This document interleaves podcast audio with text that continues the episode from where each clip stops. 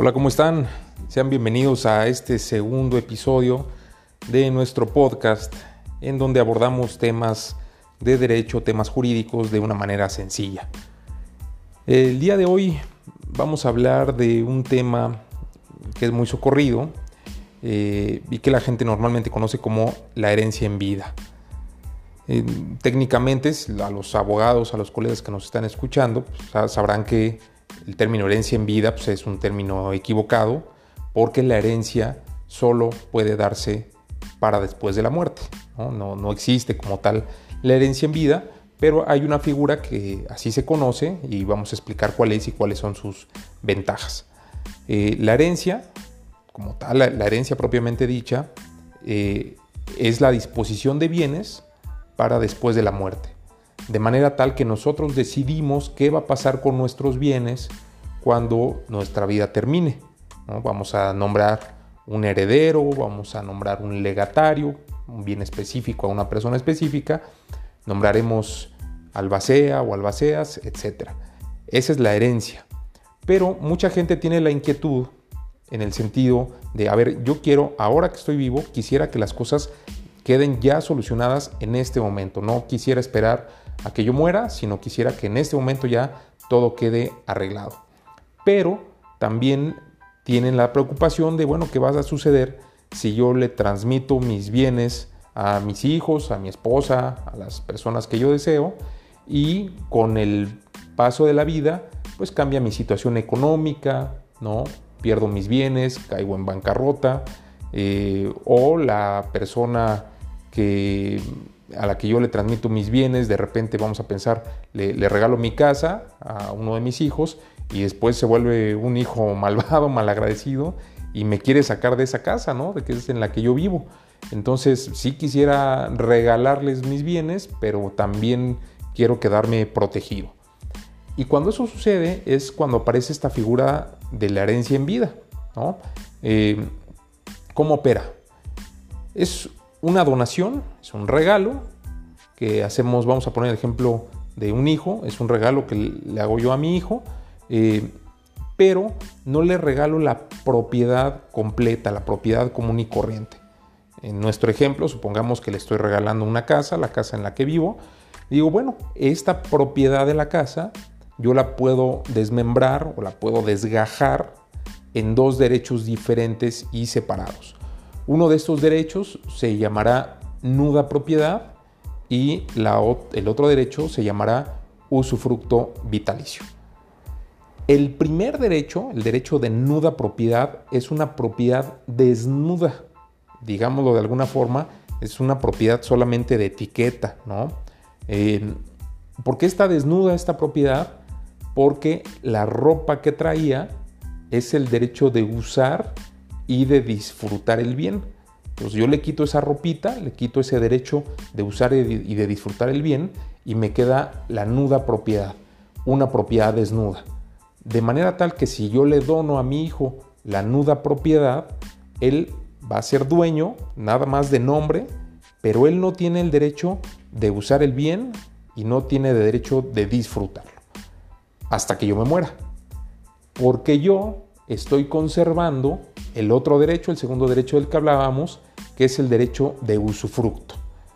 Se llama usufructo porque ese derecho comprende usar el bien y hacer míos los frutos. Usar, por ejemplo, una casa consiste en vivir en ella y hacer míos los frutos que produce, así como un árbol de manzanas da como fruto manzanas, pues una casa da como frutos rentas. Si yo no vivo en la casa, sino que la doy en arrendamiento, las rentas que cobre, el dinero que recibo por esa renta, lo hago mío. Entonces, yo que soy el papá, le regalo la nuda propiedad a mi hijo y conservo el derecho de vivir en esa casa o de rentarla y hacer mías esas rentas hasta el final de mi existencia. Por eso es usufructo vitalicio, porque es por toda mi vida. Cuando yo me muera, entonces esta ropita que yo le había quitado, el derecho de su fruto, vuelve a arropar a la nuda propiedad y mi hijo en automático, sin tener que llevar ya ningún trámite sucesorio, sin tener que tramitar ningún tipo de herencia, se vuelve un propietario normal, completo, común y corriente. ¿no? Entonces, esta figura de la donación de nuda propiedad con reserva de usufructo vitalicio, que es lo que comúnmente se conoce como herencia en vida, es un término ya decíamos que no es, no es técnico, pero así lo conoce la gente y así se entiende muy bien, pues tiene esta ventaja de que yo dejo resueltas las cosas desde ahora, ya eh, sé que mi hijo va a ser el dueño, pero no tengo ningún temor de que me vaya a sacar de mi casa, de que me vaya a correr, eh, que vaya a quedarse con la renta. Todos esos derechos yo los conservo hasta el día en que yo muera. Y además eh, tiene otras ventajas. Por ejemplo, si mi hijo quisiera vender la casa, aunque en un tema de laboratorio podríamos pensar que él puede vender su nuda propiedad, pues en la realidad de los negocios es que nadie le va a comprar una casa o el derecho de nuda propiedad de una casa en donde el comprador tendría que respetar todos los años que yo viva y en esos años él no va a poder usar la casa, no va a poder rentarla, voy a estar yo ahí metido, ¿no? Entonces, para efectos prácticos, si mi hijo quisiera vender esa casa en donde tiene la nuda propiedad, tendría que consultarme a mí y yo también tendría que estar de acuerdo y firmar la escritura. Dicho de otra manera, tendríamos que estar de acuerdo los dos. Y por otro lado, tiene otros beneficios en costos, en dinero, en centavos, ¿no? Eh, en cuanto a los impuestos que se pagan, hay dos. Un impuesto sobre la renta, esto es un impuesto por la ganancia que está teniendo mi hijo. Recordemos que estoy regalando una casa, entonces esa casa está entrando a sus bolsillos. Es un ingreso para él, pero como es una donación de padres a hijos, esa donación está exenta del impuesto sobre la renta, de este impuesto federal. Entonces, mi hijo por esa donación para efectos federales no va a pagar absolutamente nada de impuestos. Yo solo voy a tener que acreditar que es mi hijo y eso es muy fácil con su acta de nacimiento. En cuanto al impuesto federal. Y en cuanto a los impuestos locales, el impuesto que se paga ya sea a la Ciudad de México o a las entidades federativas, eh, llamado impuesto sobre adquisición de inmuebles o también conocido como traslado de dominio, por lo menos en la Ciudad de México y en el Estado de México habría que ver, pero seguramente en el resto de la República funciona de manera similar.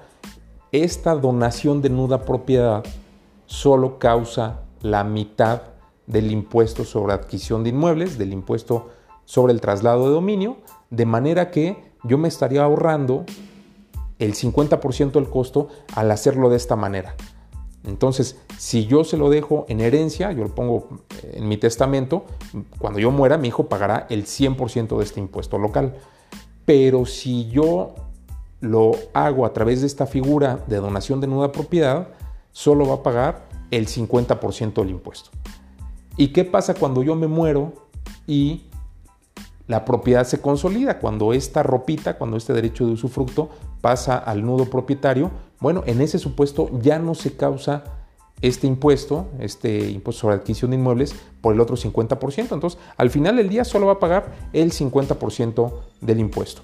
Esta es una figura eh, muy socorrida, es muy, muy útil, sobre todo para la gente que quiere dejar resueltas ya las cosas, pero no quiere quedarse desprotegida y de alguna manera quiere seguir jalando los hilos, quiere seguir controlando lo que pasa con los bienes que está regalando. ¿no?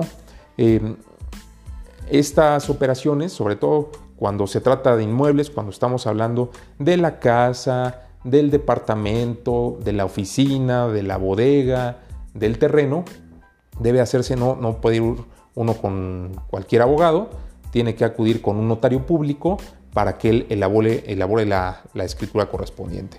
Eh, hasta aquí este tema, eh, seguiremos viendo otros temas, por favor coméntenme sobre qué temas quieren escuchar y nos vemos para la próxima.